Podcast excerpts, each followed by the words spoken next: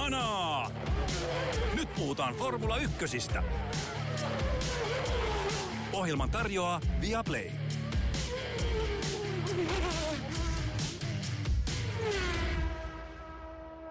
Mielenkiintoinen ja vaiherikas Kanadan GP on suoritettu. Olemme saaneet nukkua kerrankin yömme rauhassa ja miettiä ajatuksemme halki. Joonas Kuisma, oletko nyt freesia täynnä upeita ideoita? Eh- Ehdottomasti. Olen valmis laittamaan hanaa. Silmät lurpsattaa. lurpsattaa. Taid- Taidettiin molemmat olla iltavuorossa eilen. Pistetään hanaa, saadaan homma, homma käyntiin ja vähän tuoretta ilmettä kummallakin silmäkulmiin. Oli nimittäin mielenkiintoinen kilpailu mun mielestä. Voittaja oli Max Verstappen, kuten niin kovin usein aikaisemmin on tässä ollut tapana. Verstappenille kauden kuudes voitto, Red Bullille 8 kautta 8. Verstappen nousi samalla Ayrton Sennan kanssa tasoihin voitettujen osakilpailujen määrässä, ja Red Bull otti historiansa sadannen GP-voiton komeita virstanpylväitä. Tietysti ää, Red Bullille, mutta mun mielestä heidän takanaan käytiin mielenkiintoinen ja vaiherikas kilpailu. Mitä sä Joonas tykkäsit? Jos mennään Red Bulliin ja näihin asioihin tarvittaessa vähän myöhemmin, niin ihan yleisesti kisasta, minkälainen fiilis sulla Kanadasta jäi? No viime jaksossa puhuttiin siitä, että onko se Kanada nyt hyvä, hyvä rata vai ei, ja millaisia kisoja siellä on. Usein ei välttämättä ole jäänyt sellaisia vahvoja muistikuvia lähivuosilta, mutta mun mielestä lähtökohtiin nähden niin nähtiin oikein oiva kilpailu ja, ja, ja nautin todella paljon, että oli sopivasti tapahtumaa siellä täällä, ää, oli taktisia asioita, oli yhtä ja kahta pysähdystä ja niin edespäin. Et mun mielestä oli, oli niin kuin hyvä sellainen peruskilpailu, ei mitään maailman suurinta draamaa, mutta tota, tykkäsin tosi paljon varmastikin merkittävin käännekohta kisassa nähtiin 12 kierroksella George Russell ajoi äh, Chikanin äh, pitkä, ensimmäisen sisääntulon pitkäksi, sen seurauksena leveäksi ulostulossa. Oikea takarengas rysähti oikein voimalla äh, ratavalliin. Hän pystyi nilkuttamaan äh, varikkoalueelle asti, mutta turva-auto joka tapauksessa tuli silloin radalle. Ja silloin nähtiin merkittävä käännekohta ja taktisia valintoja. Lähes kaikki tulivat varikolle, jotka siellä eivät olleet ehtineet jo käydä.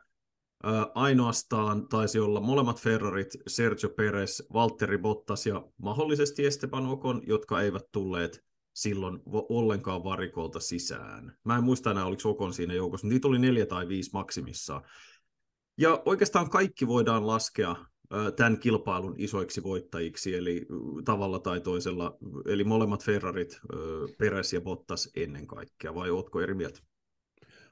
En ole eri mieltä. Alfalla vähän kaksijakkoinen viikonloppu taktiikan osalta siinä mielessä, että mun mielestä vaikutti koko viikon lopun, että Bottaksella oli hyvä vauhti. Hän oli harjoituksissa hyvä ja Viaplayn studiossa Toni Villander esimerkiksi odotteli, että ää, olisi rysäyttänyt aikaa jossa Q3, mutta äm, aika ajoissa Alfa oli taktisesti vähän häviämässä siinä.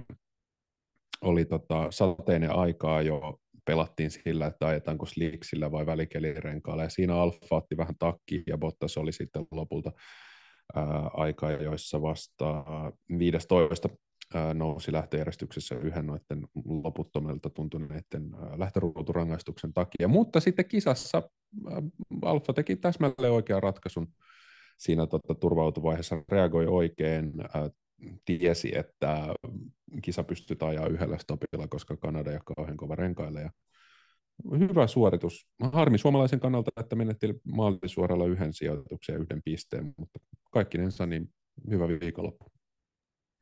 Joo, ja sitä, sitä voi, voi tosiaan oikeastaan, me ollaan monesti jätetty Bottaksen kisan kertaaminen sinne häntäpäähän. Nyt oli sen verran mainio viikonloppu kauttaaltaan, että sen voi ihan hyvin tässä alkuvaiheessa käydä läpi, koska Bottas oli tosiaan ehkä pienen tauon jälkeen selkeästi talli, tallikaveriaan nopeampi, valmiimpi, sopeutui paremmin muuttuviin olosuhteisiin. Joella oli erityisiä vaikeuksia sadeolosuhteissa aikaa, jossa äh, Bottas pääsi Q2, sen jälkeen sitten alkoi tämä tota, olosuhde bingo ja se oli pikkasen hankalampaa sen jälkeen, mutta siis kisassa tosiaan lähtö kovan, kovalla rengasseoksella oli oikea vaihtoehto.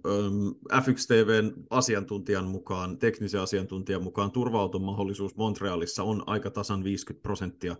historiadatan perusteella, ja tavallaan siinä mielessä voisi miettiä, että kannattaako lähteä kovalla renkaalla, se pitää vaihtaa kuitenkin, mutta se kova rengas kesti niin hyvin, ja se ulosajo tuli sen verran aikaisessa vaiheessa, että tosiaan silloin saattoi pysyä radalla ja ottaa ne sijoitukset irti ilman, että vauhti kärsii liikaa.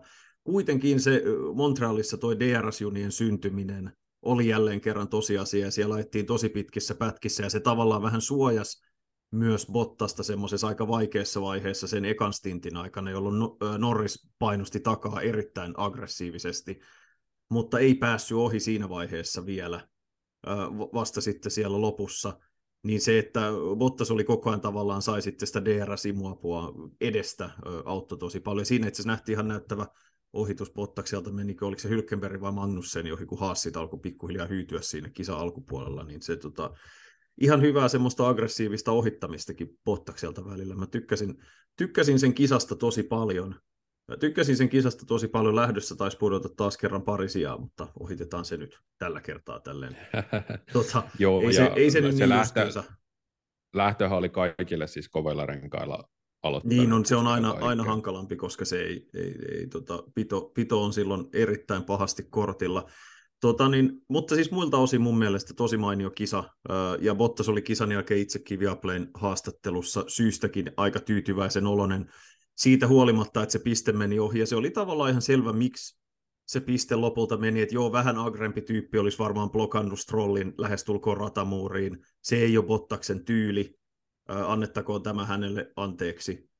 Uh, mutta se, että Bottas joutui käyttämään nämä keskikovat renkaat niin loppuun puolustaessaan Norrisia vastaan, mikä tavallaan oli vähän turhaa jopa. Se on, siis ehkä tästä voisi niin kuin pienen miinuspisteen antaa strategisesti. Bottas puolusti niin aggressiivisesti Bottas äh, Norrisia vastaan, vaikka oli selvää, että Norrisille tulee se aikarangaistus, ja siinä oli edelleen Okon ja Albon edellä, jotka olisi pitänyt huolen siitä, että Norris tuskin olisi päässyt viiden sekunnin karkumatkalle Bottaksesta ja näin niin kuin säilyttämään pisteasemansa.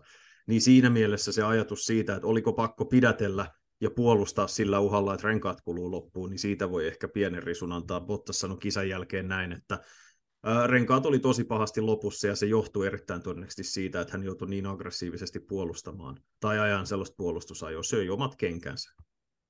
Joo, kuulostaa järkeen käyvältä. Uh, Viaplay-lähetyksessä kisa-aikana, niin kuin sanoit, niin Bottakselta tuli hyvä ohitus, mutta sitten Villander vähän peräänkuulutti sitä, että Bottas olisi voinut tehdä samaa mitä Norris, eli hakea siinä DRS-junassa sinne tota, takasuoraan edeltävään uh, neulan silmään esimerkiksi sellaisia hyökkäyksiä ja syöksyjä, yrittää rikkoa sitä, yrittää hakea ohitusta. Mutta Bottas ei ole sellainen kuski, eikä hänestä tule sellaista kuskia, että hän ajaisi voimakkaasti kyynärpäät ulkona ja ottaisi riskejä. Että hän on tehnyt uransa olemalla hyvä, hyvä tasainen kuljettaja, joka aika sille laskelmoima ja varovainen. Ja eihän siitä enää, ei, tota, ei ruunasta tule orja enää tota, tässä vaiheessa uraa.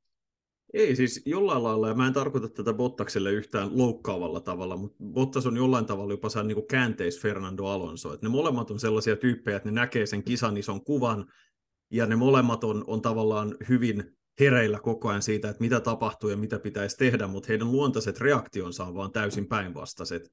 Et siinä, missä Alonso sanoo tavallaan mas, mas, mas, niin sitten taas Bottas on ehkä, ja ehkä hän on toisaalta myös tallinsa taktiikan ja valintojen uhri välillä, mutta ei ole sellainen, että nyt agre täysillä pohjaan. Et esimerkiksi siis Norrishan, mikä oli hirveän kiinnostavaa, vaan sattui huomaamaan semmoisia pieniä detaljeja, kun hän pääsi tekemään niitä ohitusyrityksiä DRS-junassa, ja mä vähän jopa yllätyin, että siitä ei tullut sellaista ratarikehuomiota, toki en, en tässä suhteessa pidä itseäni asiantuntijana, mutta siinä niin kun, onko se sitten shikaani, joka edeltää sitä suoraa, joka menee neulan silmään, ja sitten neulan silmästä tulee se pitkä takasuora, niin musta näytti siltä moneen otteeseen, että Norris ajoi sen shikaanin pikkasen niin kuin oikoen, että se ajoi paljon aggressiivisemmin siitä kanttarin päältä kuin esimerkiksi Oko, silloin kun se teki sen epätoivoisen syöksyn Okoniin siinä lopussa, kiinnitin huomioon, ja myös Bottaksen kohdalla, että nyt Norris näyttää olevan ehkä joitain metrejä lähempänä häntä kuin edellä olevat on toisia, koska se sai vähän isomman nopeuden siihen ulostuloon.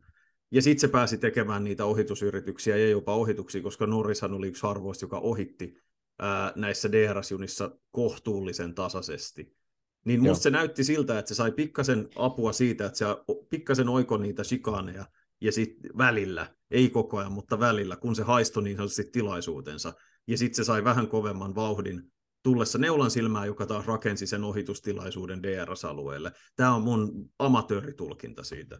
Joo, mutta mä toin todennäköisesti ihan oikein, koska tuolla radalla niin öö,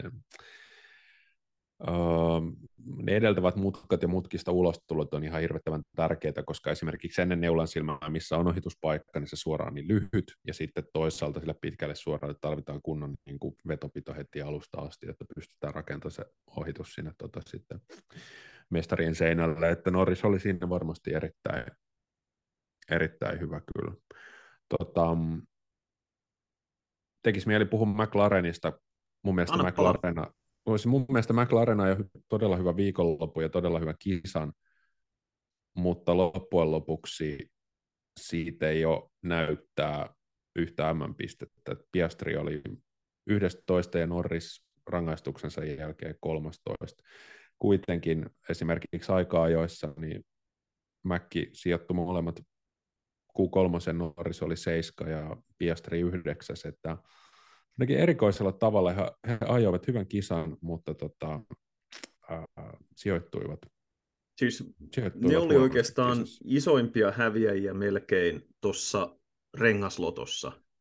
Eli, tai tässä, niin kuin, koska molemmat McLarenit tuli, tai itse asiassa ne oli maksimaalisella tavalla häviäjiä, koska siinähän kävi niin, että Piastri oli Norrisia edellä, ja Norris, joka väittää kiven kovaa, että hän ei tahallaan hidastellut sen turva-auton aikana, niin äh, Norrishan sai lopulta sen aikasakon siitä, että se hänen väitetään hidastelleen turva-auton aikana, jotta ei joutuisi seisomaan varikkoalueella silloin, kun Piastrille vaihdetaan renkaita. Ja tämä on se rangaistuksen syy. McLaren ja Piast- Norris on tästä tietysti eri mieltä, ja heidän mukaansa radiossa ei ole mitään todisteita siitä. Norris sanoi, että hänet kutsuttiin varikolle vasta sen pääsuoran päässä, joten hän ei olisi edes voinut tietää. Kuka tietää? Ihan se on, tämä on, on niin kuin asia on päätetty ja sillä hyvä.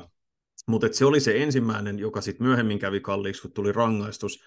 Ja toinen oli se, että tosiaan ää, Ferrarit, Bottas ja Peres kaikki meni järjestyksessä ohi ja pystyi vetämään kisan yhdellä stopilla, ja McLaren joutui vetämään kahdella stopilla. Ne ei pystynyt niillä kierroksia 12 haetuilla kovilla renkailla vetämään kisaa loppuun, jolloin ne menetti, menetti ne sijat siinä, kun ei sitten tullut uusia turva-autoja kunnollisia, kunnollisia eikä mitään hässäkkää niin se oli oikeastaan se isoin syy, että Norrishan yritti parhaansa päämärkänä pahto ohituksia, mutta se ei riittänyt sitten lopulta.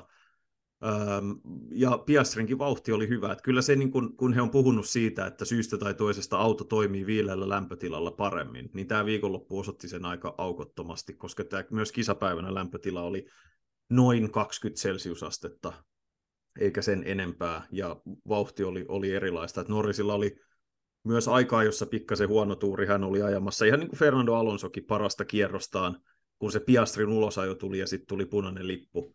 Et Norris oli ehtinyt just sen toisen, toisen tota, pisteen, tämän aikatarkastuspisteen ohi, kun Piastri ajoi seinään eikä ehtinyt sitten maaliin.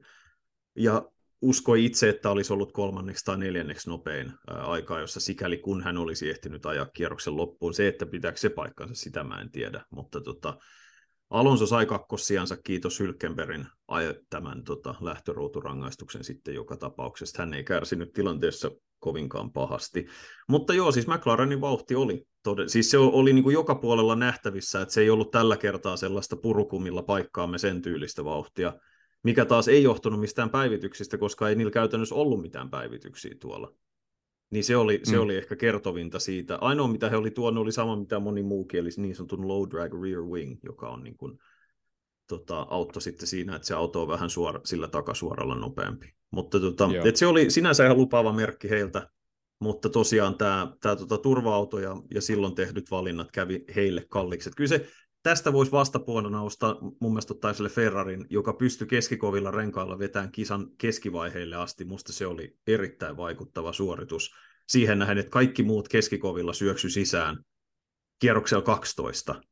Ja Ferrari pystyi venyttämään sen, paitsi että he pystyi venyttämään stintin, niin myöskään vauhti ei kärsinyt siitä. Ferrari oli koko ajan ja. hyvässä vauhdissa suhteessa niihin autoihin, joiden kanssa ne kilpailuit. Mersun kyytiin ei ollut asiaa, Astonin kyytiin ei ollut asiaa, mutta muilta osin Ferrari kulki. Mun mielestä ansaitsee pisteet siitä, Jonas.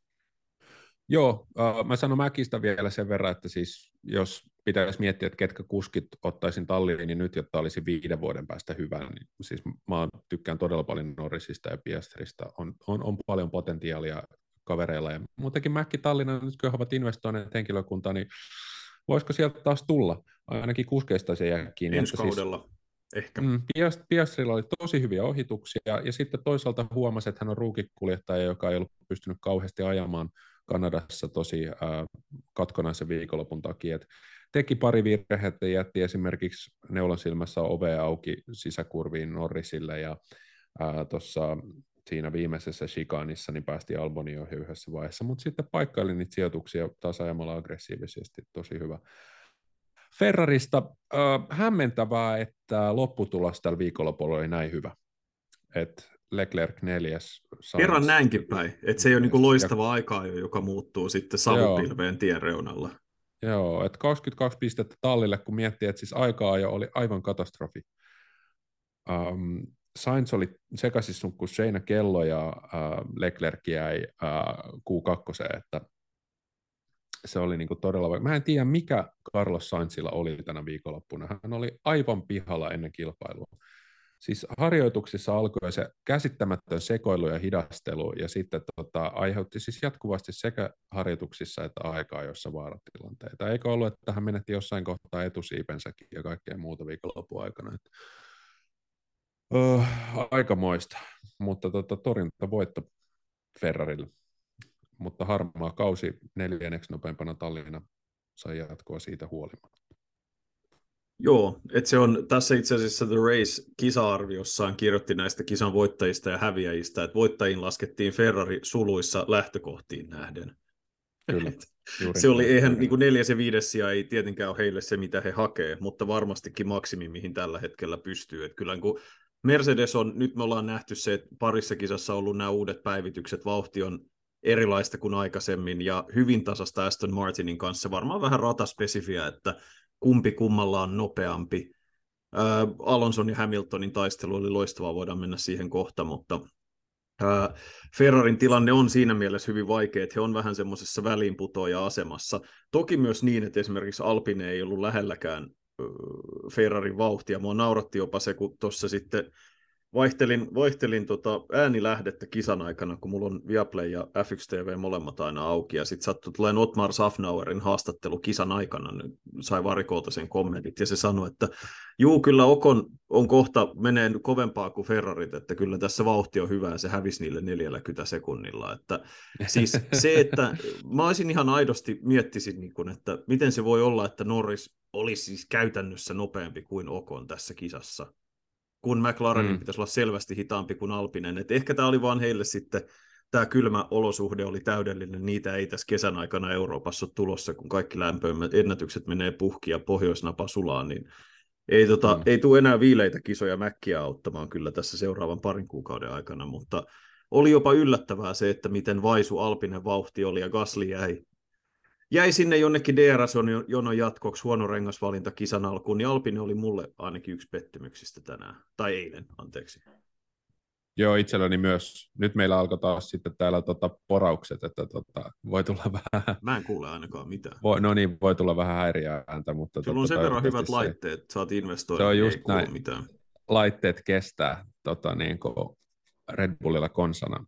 Ää, niin, mulle jäi oikeastaan Alppinesta mieleen vaan siis se, että äh, Sainz äh, kosautti Gasly viikonloppun aikaa, joissa Gasly jäi Sainzin hidastelun takia tähän ensimmäiseen aikaan ja osioon. Ja sitten tota se, että meidän kummikuljettaja Esti Besti niin ajoi kyllä todella erikoisella tavalla heiluvalla takasiivellä sen kisan lopun. Uh, mielestäni Niki Juusa oli tehnyt huomioon, että, että se takasiipi olisi ollut jo irtonainen niin kuin vapaissa harjoituksissa, mutta onko se nähnyt tuollaista takasiipeä itse? Se siis se näytti oikeasti se todella, sillä, että se Norrisin visiiri. Joo, ja et mä aluksi ajattelin, kun siitä kuuli, että okei, Norris vaan yrittää saada toisellekin rangaistusta, että se pääsisi pisteelle, mutta sitten kun ne oikeasti keskittyi niissä TV-kuvissa siihen, että hetkinen, että sehän, sehän heiluu kuin joku kymmenkerroksinen hääkakku kesäpäivänä, niin se oli kyllä hyvin erikoista, että se oli sallittua, ja se ilmeisesti siis äh, tässäkin kohtaa mä, mä tota, niin, käännyin kuuntelemaan, kuuntelemaan tota F1 TVn puolelta, kun ne puhu siitä, että Tämä on, okei, okay, se heiluu todella paljon, mutta se, että takasiipi heiluu, ei sinänsä ole ta- epätavanomaista. Tämä heiluu vähän enemmän, mutta niin kuin sanoivat, että näytti siltä, että se kuitenkin pysyy kasassa, että sinänsä ei ole syytä sille, että, että Okon pakotettaisiin varikolle ainakaan tuossa vaiheessa. Tietysti jos se olisi heilunut noin pahasti 10-15 e, kierrosta aikaisemmin, niin sitten se tilanne olisi, olisi voinut olla toinen koska sitten se, mutta ehkä tämä, se riski niin. kerroin olisi kasvanut sitten.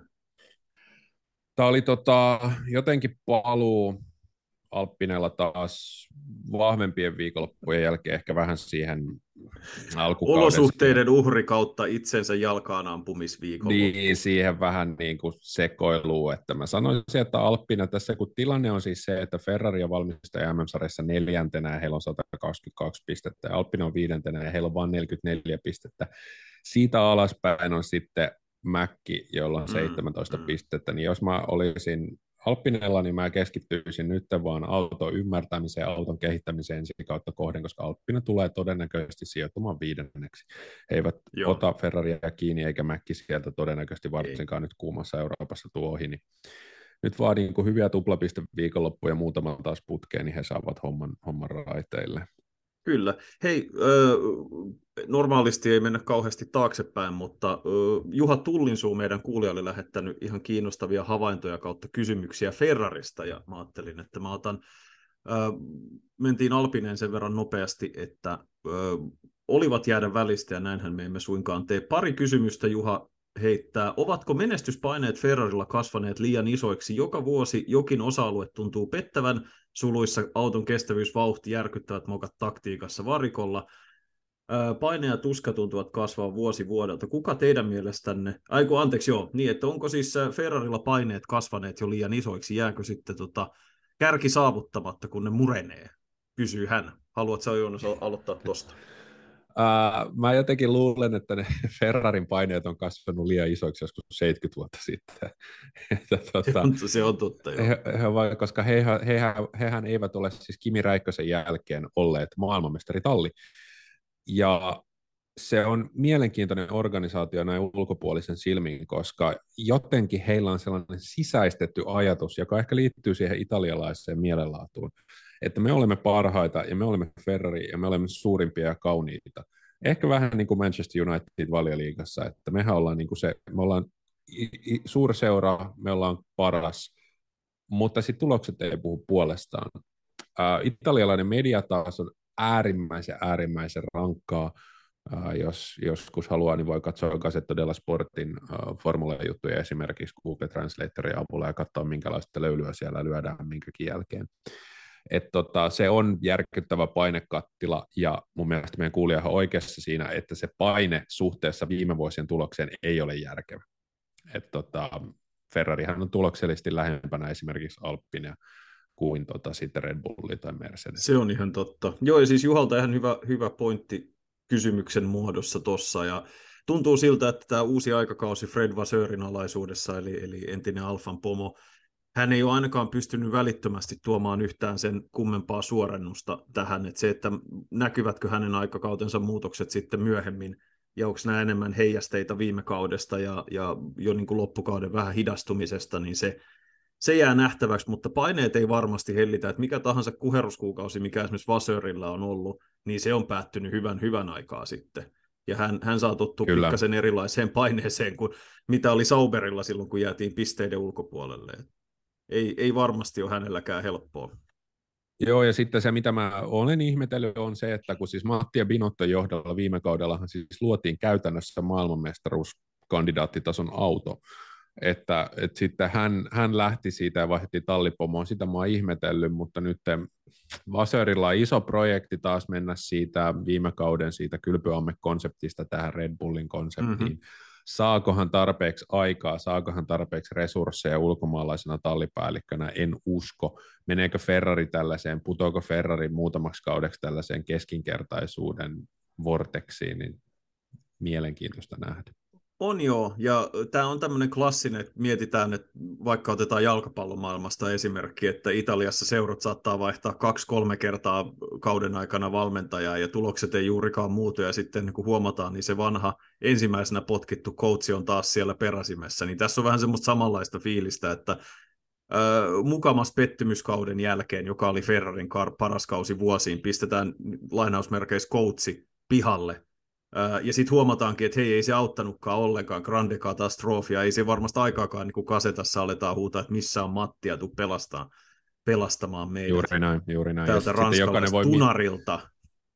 Jokainen voi miettiä, että milloin Red Bull tai Mercedes on viimeksi vaihtanut tallipäällikköä. Kyllä. Kyllä vaan niin kuin organisaatioissa jatkuvuus ja työnteko on ne kaikista tärkeimmät arvot.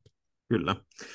Tota, ö, otetaan vielä Juhalta yksi kysymys tästä litaniasta. Hän, hän lähetti monta ja me olemme siitä aina hyvin kiitollisia. Kuka teidän mielestänne on tämän kauden Masepin kautta Latifi, eli kuljettaja, jonka ei pitäisi olla F1 ratissa, vai onko sellaista?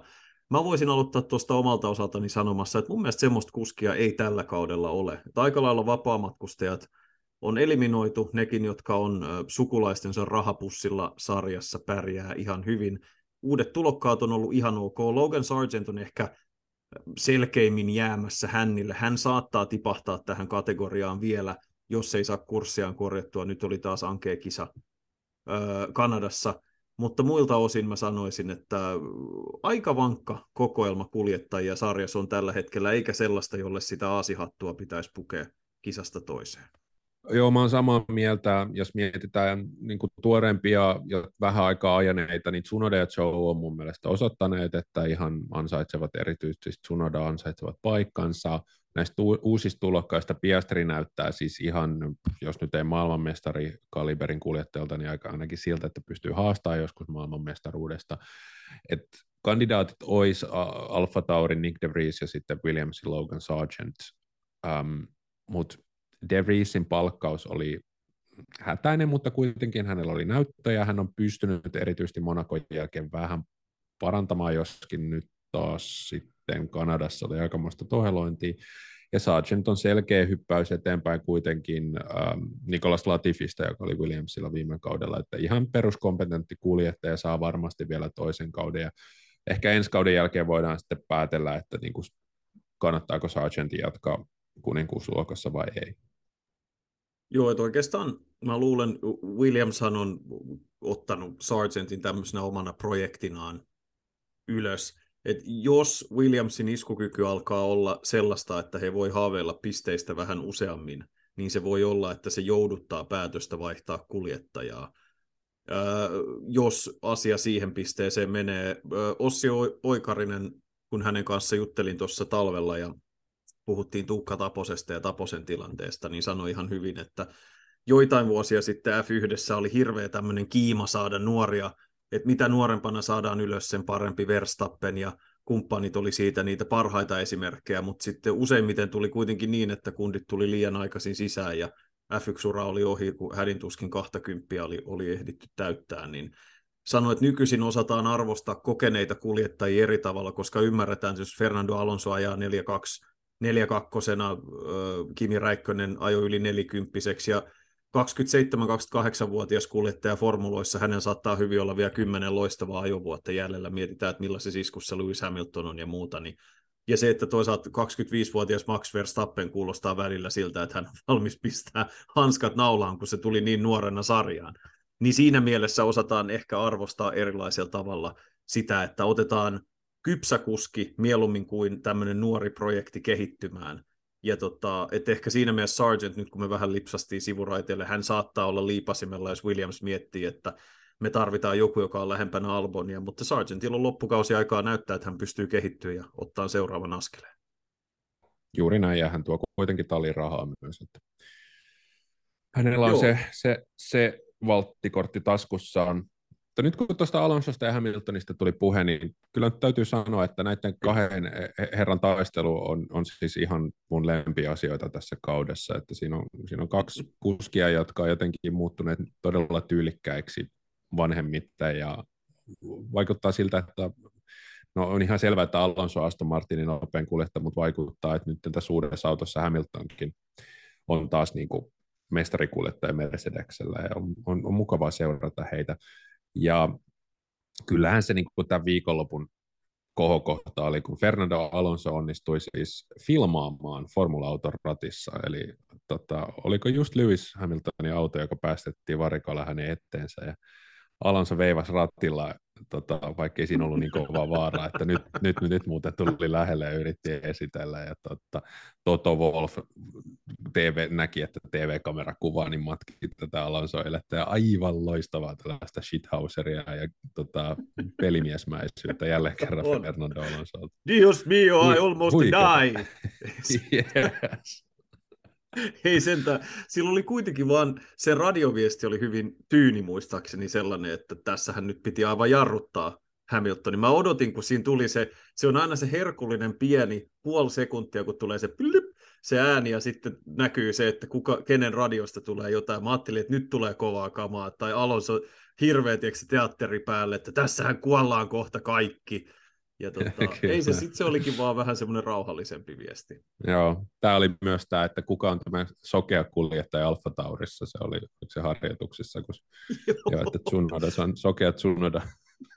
Se oli muuten, monilla oli Alfa Taurin autojen kanssa vaikeuksia harjoituksissa, niitä tuli tosi monelta näitä, että taas Alfa Tauri, taas Alfa Tauri, ja sitten Ferrarit tietysti, jotka jostain syystä kisasta tai aikaa jostain harjoituksesta toiseen, niille ei vaan kerrota, että ketkä sieltä takaa tulee. Et se, oli, se oli siis ihan pökerryttävä se, mistä puhuit aiemmin, se Sainzin toiminta. Et ei siitä sen, sen enempää, mutta joo, nämä tota, radioviestit oli taas elementissään tuolla.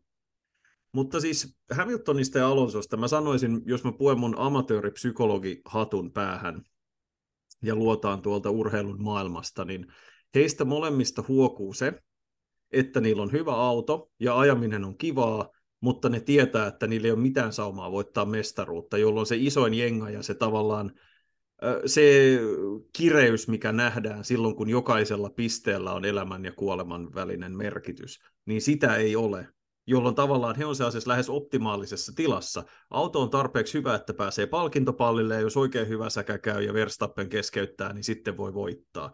Mutta ei kuitenkaan niin, että sä e, et eläisi koko ajan veitsen terällä. Ja ennen kaikkea Alonsos vielä se, että hänelle ei tallin sisällä minkäännäköistä kilpailua.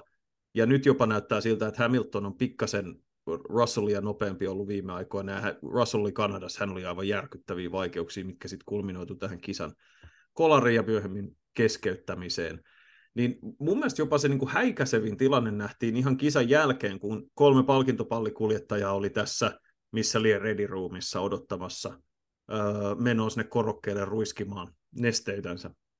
Niin tota, öö, siinä oli siis Lewis Hamilton ja Max Verstappen kävi hyvin sen toverillisen ja rauhallisen ja niin kuin asiallisen keskustelun kisan tapahtumista. Ja joo, joo, siellä kävi näin ja tuolla meni noin ja näikö sen tuolla ja pientä semmoista naurun kaarta ja muuta, mikä ei olisi, ei olisi tullut kuuloonkaan aikaisemmin. Se on ehkä se paras merkki siitä, että Verstappen tietää, että sitä ei haasta kukaan, ihan turha pingottaa, ihan turha jännittää ja pelata tai henkisiä pelejä.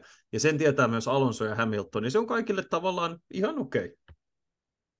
Joo, mä ihan sama analyysi, että tota, tavallaan se ei niin TV-draaman kannalta ole parasta mahdollista, mutta mun mielestä sitä on ihan, ihan mukavaa kuitenkin seurata, että tosiaan vanhat herrat tietää, että todennäköisesti jos ei tee virhettä, niin pääsee nauttimaan champagnea palkintokorokkeelle.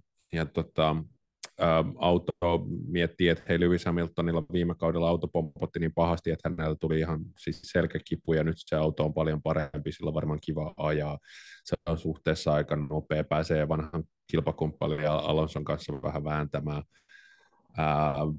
Varmaan molemmat tietää, että tämä vankkurit vie oikeaan suuntaan ja että ensi kaudesta voi tulla, ensi kaudella saattaa ehkä päästä ajamaan mestaruudesta. Sitten kiva, sitä on kiva seurata, sitä on kiva seurata ehdottomasti. Mä muuten tein tällaisen havainnon, mitä sä ajattelet tästä? liittyen tähän, niin kuin, että milloin meillä tulee taas voittotaistelua, koska ähm, Max Verstappen voitti tämän kisan 10 sekunnin erolla Fernando Alonsoon, ja se ei oikeastaan, niin kuin se ero ei kasvanut siitä missä vaiheessa niin kuin kauhean paljon isommaksi, ja huom, Alonsolla oli Ähm, Aston Martin luuli, että Alonsolla oli bensan syöttöhäiriö, ja hän, hän, hän joutui niin kuin sen takia vähän nostamaan tässä kisan aikana ja menetti sen takia joitakin kymmenyksiä. Mutta kun esimerkiksi Espanjassa Verstappen voitti Hamiltonin 24 sekunnilla, Monakossa äh, Verstappen voitti Alonson 27 sekunnilla ja näin edespäin, niin tota, ja myös tuolla Azerbaidžanissa ja Miamiissa Red Bullin ja muiden tallien erot on ollut yli 20 sekunnissa, niin onko um, Aston Martin ja Mercedes ottanut päivitystensä myötä Red Bullia kiinni vauhdillisesti? Mä haluaisin uskoa niin, mutta mä en usko. Mä luulen, että tässä on yksinkertaisesti kyse siitä, että Verstappen tiesi, että aina kun hänen tarvitsi venyttää eroa, niin se onnistui.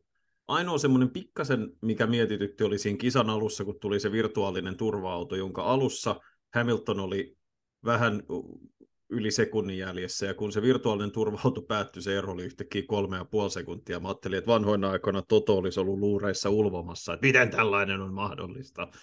Mutta siis muilta osinhan Verstappen hallitsi sitä eroa koko ajan. Mä en tiedä, sehän voi johtua siitä, että ne yrittää esimerkiksi venyttää voimanlähteiden ja vaihdelaatikoiden käyttöikää, koska ne voi, jolloin sitten vältytään myöhemmin kaudella lähtöruuturangaistuksilta. Ja ne yksinkertaisesti ajaa tehot vähän matalammalla, koska se riittää. Se voi olla, että mä oon väärässä, mä toivon, että mä oon väärässä, mutta mun fiilis siitä oli se, että Verstappenin ei tarvinnut missään vaiheessa pingottaa ylimääräistä, ja se näkyy muun muassa siinä, että ehkä se niin kuin kertovin oli siinä ihan kisan lopussa, kun Verstappen kopsautti vähän tota, persposkee seinään siinä autosta, ja se vaan sanoi radiossa, että hei, meinasin juuri pilata koko kisan, niin ha ha ha ha.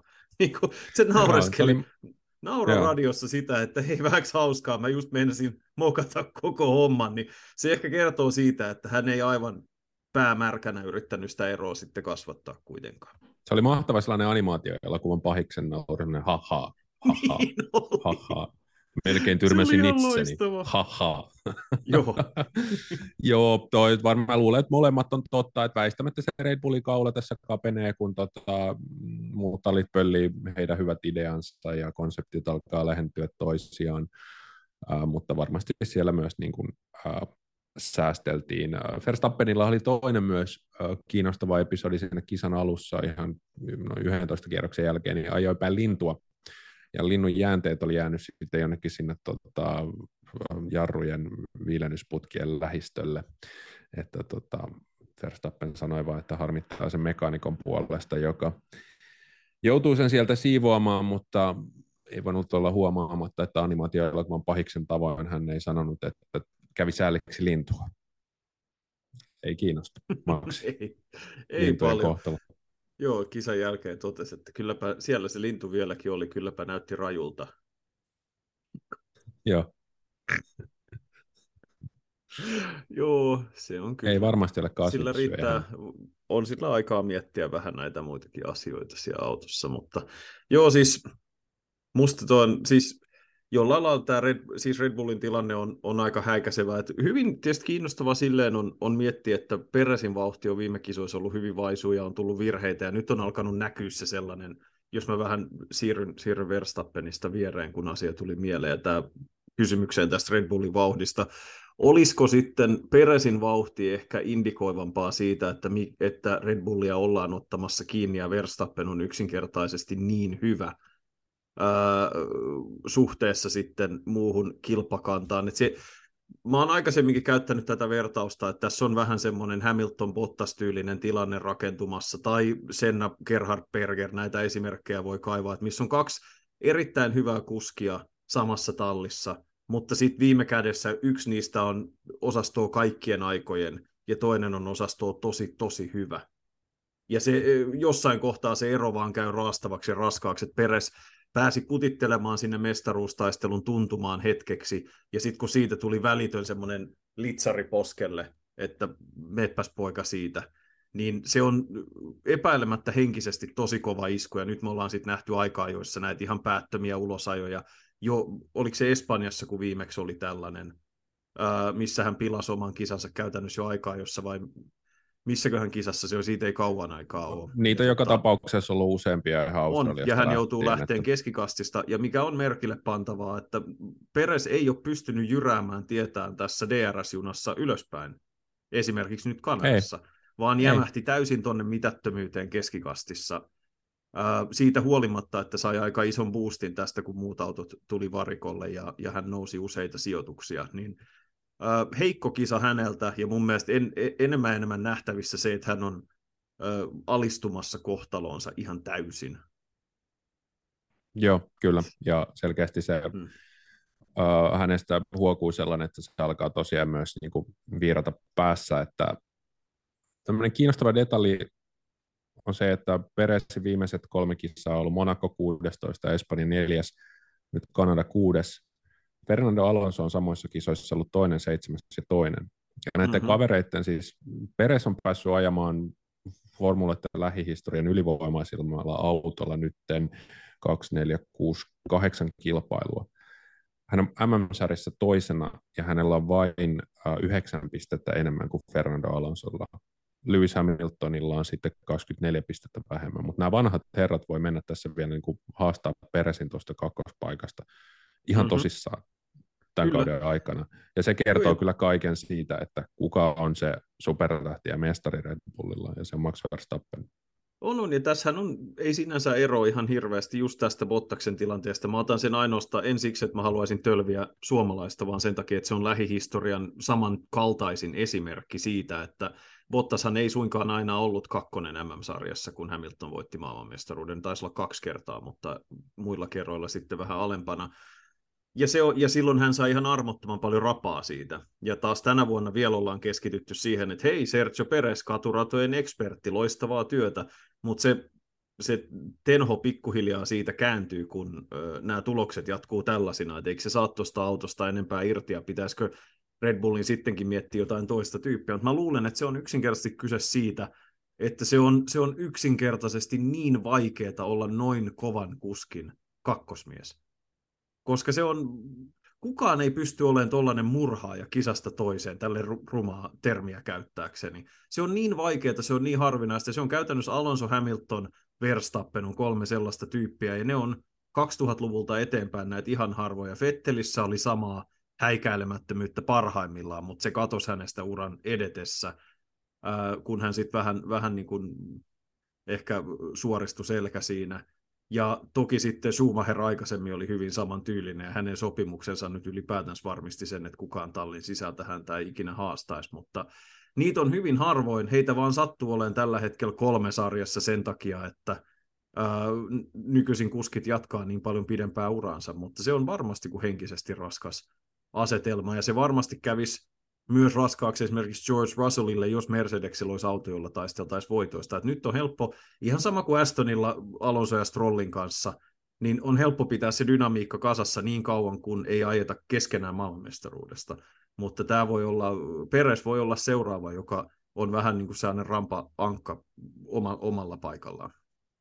Joo, ja se mitä mä ihmettelen ja arvostan Max Verstappenissa on se, että nyt esimerkiksi kun oli tämä sekava aika, jossa Niko Hylkenberg oli Haasilla kakkonen, ja Alexa Albon, joka jo fantastisen viikonloppu esimerkiksi Q3. Että miten Max Verstappen pystyy aina vaikka nyt sillä sadesäällä, miten hän pystyy ajamaan sen pankkikierroksen, miten hän pystyy yltämään paalulle ja mahdollistamaan voittonsa, miksi ei tule, vaikka sinne heitettäisiin mitä sinne radalle, niin miksi ei tule siitä ohipäivää, ohikissaa, vaan että hän aina löytää sen tiensä, aina pystyy tekemään tarvittavansa, ihan käsittämätöntä.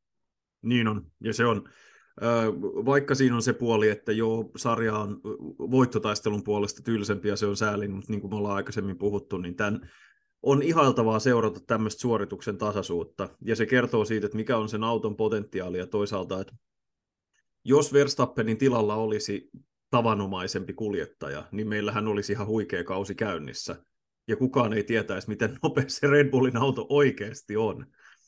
mutta tota, sitä tilannetta meillä ei valitettavasti, tai onneksi ole, koska suuruutta ja mm. erinomaisuutta on aina hieno katsoa, mutta se on, siis se on ihan totta, että jos missään olosuhteissa olisi ollut mahdollisuus siihen, että nyt Verstappenilta tulee se päivä, että ei oikein homma toimi tai on väärään aikaan radalla, ei ehdi saada, pankkikierroksella tulee pieni ajovirhe, joka maksaa ratkaisevia kymmenyksiä. Ei, ei se vaan tuu. Ja sitten se Piastrin, mikä oli hirveä sääli, se Piastrin ulosajo, jos se, olisi, jos se Piastrin kolari olisi tapahtunut puoli minuuttia myöhemmin, niin Alonso olisi saattanut olla paalulla esimerkiksi ja olisi voinut olla tämmöisiä pieniä eroavaisuuksia, mutta olisiko sekään sitten lopulta tehnyt ratkaisevaa eroa? Verstappen Ei, olisi kyllä me tiedetään, mitä siinä olisi käynyt. P10 lähteen tai jotain. Juuri näin, juuri näin. Joo. Sitäkään ei tiedä, olisiko sekään riittänyt. ei se ainakaan Australiassa riittänyt. Mm. Siinäkin sitten varmaan Alonso sai huonon lähdön, niin siinä olisi Verstappen varmaan ampunut paukusta kärkeen. Mä itse asiassa mä mainitsin, me puhuttiin tuosta Lando Norrisin lähtöruuturangaistuksesta. F1 omilla sivuilla on siitä selvitys, että miksi se annettiin se rangaistus, niin ähm, tota, hänen kisainsinöörinsä sanoo hyvissä ajoin, että turva-auto, turva-auto, uh, you, you are the second car, eli toisin sanoen hän on tallikaverinsa perässä. Uh, me tullaan tällä kierroksella varikolle. Miten täällä on kirjoitettu, uh, kirjoitettu tota, Norris's pace can be described as uh, leisurely. ne niin kuin suoraan kettuilee sille. Ei taas siis virallinen tiedote, vaan enemmän tämmöinen uutismaisempi, mutta joka tapauksessa, eli selkeästi viesti tuli paljon aikaisemmin, kun Norris on itse väittänyt siitä, että hän on tulos varikolle, ja selkeästi sitten on ollut indikaatio siitä, että hän on hidastanut turhankin paljon, eli aika selvä peli siinä mielessä sitten. Kyllä. Mulle tästä kisasta oikeastaan muuta sanottavaa kuin se, että Nick de Vries ja Kevin Magnussenin tota, tohelointi keskenään oli erittäin hauskaa komikkaa. Pojat siinä kahdessakin kohtaa sekoili keskenään ja lopulta ajoivat molemmat ulos ja joutuivat nöyrästi peruttelemaan takaisin radalle. Se oli aika hauskaa seurattavaa. Oli, se oli hyvin hämmentävää. Mun kävi jopa vähän Nick de Vriesia sääliksi, että hän joutui taas vähän tämmöiseen tilanteeseen. Toki omaa ansiotaan, mutta siitä huolimatta mä, mä vähän jollain tavalla tunsin myötätuntoa häntä kohtaa siinä tilanteessa. Tota, mutta joo, siis hiljalleen me ollaan perattu, perattu tämä kisa, kisa aika lailla läpi. Ainoa harmi oli oikeastaan se, puhuttiin tästä Hamiltonin ja Alonson taistelusta. Siinä oli se semmoinen pieni hetki, kun näytti siltä, että Hamilton pystyisi nouseen siihen Alonson kantaan ja me nähtäisi vielä ohitusyrityksiä ja kunnon semmoista renkaat vastakkain tyylistä taistelua viimeisiä kierroksia. Se ei ihan toteutunut. Se olisi jollain tavalla ollut kruunu kisaan, joka oli, oli kiinnostava ja nähtiin enemmän ihan kunnollisia ohittamista ja kilvanajoa, kun mä olisin ehkä etukäteen osannut ajatella. Joo, ja sitten pitää mainita vielä Williamsin Alex Albon, joka naaras tallilleen kuusi MM-sarjan pistettä, ja se on niin kuin Williamsille lottovoitto tällä kaudella. Niin on. Ja tuossa toi on itse asiassa ihan kiinnostava juttu, siis mitä Williamsiin tulee, niin heidän autonsa, jossa on monia heikkouksia, niin yksi asia, mistä sitä toistuvasti kehutaan, on se, että se on niin sanotusti liukas, eli se, siinä on aerodynaaminen ilmavastus on onnistuttu pitämään todella alhaalla, mikä tarkoittaa sitä, että Williamsin suoranopeus on erinomaista. Ja Joo. se johti siihen, että kun hänen takanaan kökötti vuoroin Alpine, jolla on yleensä hyvä suoranopeus, ja sitä ennen tietysti oli toi, sanon nyt, Russell Mercedeksellään samalla koneella ennen kuin hän joutui keskeyttämään, niin kumpikaan ei päässyt ohi, eikä oikeastaan edes päässyt kunnollisiin ohitustilanteisiin. Et Albon pystyi aina hallitsemaan sen oman tämän tota, niin kuin akustonsa latauksen silleen, että hän pystyi käyttämään sitä puolustamiseen ja sitten siinä pitkällä suoralla auton suoranopeus riitti siihen, että kukaan ei päässyt oikeastaan kunnolla tuntumaan, ja koko ajan ilman DRS-apua, niin se on kyllä, sanotaan, ihan huikea suoritus, täydet pisteet Albonille. Kyllä, ja Williams käyttää tuota taktiikkaa usein, että auto lyödään niin sanotusti montsasiipeä, sitten selviydytään ratoja hitaimmilla osuuksilla, mutta varmistetaan niissä DRS-alueella ohituspaikoissa, että siitä on vaikeaa mennä ohi siitä autosta. Ja Alexander Albon on mun mielestä tämmöinen aliarvostettu kuljettaja, että hän, hän osaa pitää renkaista huolta, on aika tasainen, on taktisesti taitava, hyvä varma suorittaja, että voisi hyvin nähdä, että hänellä on vielä tulevaisuus jossain tämmöisessä, sanotaan McLaren Alpine tyyppisessä keskikastin tallissa, että hänellä on vielä paljon annettavaa tälle sarjalle. On joo, loistokisa ja aina hieno nähdä, kun tämmöiset isot bileet alkaa, alkaa hyvästä pistesuorituksesta. Hän, hän ansaitsi pisteensä ja Williams juhlansa, se on ihan, se on ihan selvä homma. Mä luulen, että meidän Kanadan GPn paketointi alkaa olla tässä. Olikin paljon puhuttavaa ja se oli tosi kiva juttu. Se ensi viikolla väliviikko, nyt tosiaan ollaan tauolla, pari viikon päästä aloitetaan sitten taas vähän tiiviimpi kisaaminen ensin Itävallassa ja sitten Silverstoneissa Britanniassa ja siitä sitten Euroopan kisakausi lähtee oikein kunnolla käyntiin, tautaan kilpailua tiiviiseen tahtiin ennen kesätaukoa, kesätauon jälkeen ja niin edelleen. Mutta Joonas, oli taas kerran kiva, me jatketaan viikon kuluttua siihen saakka, kiitos ja moi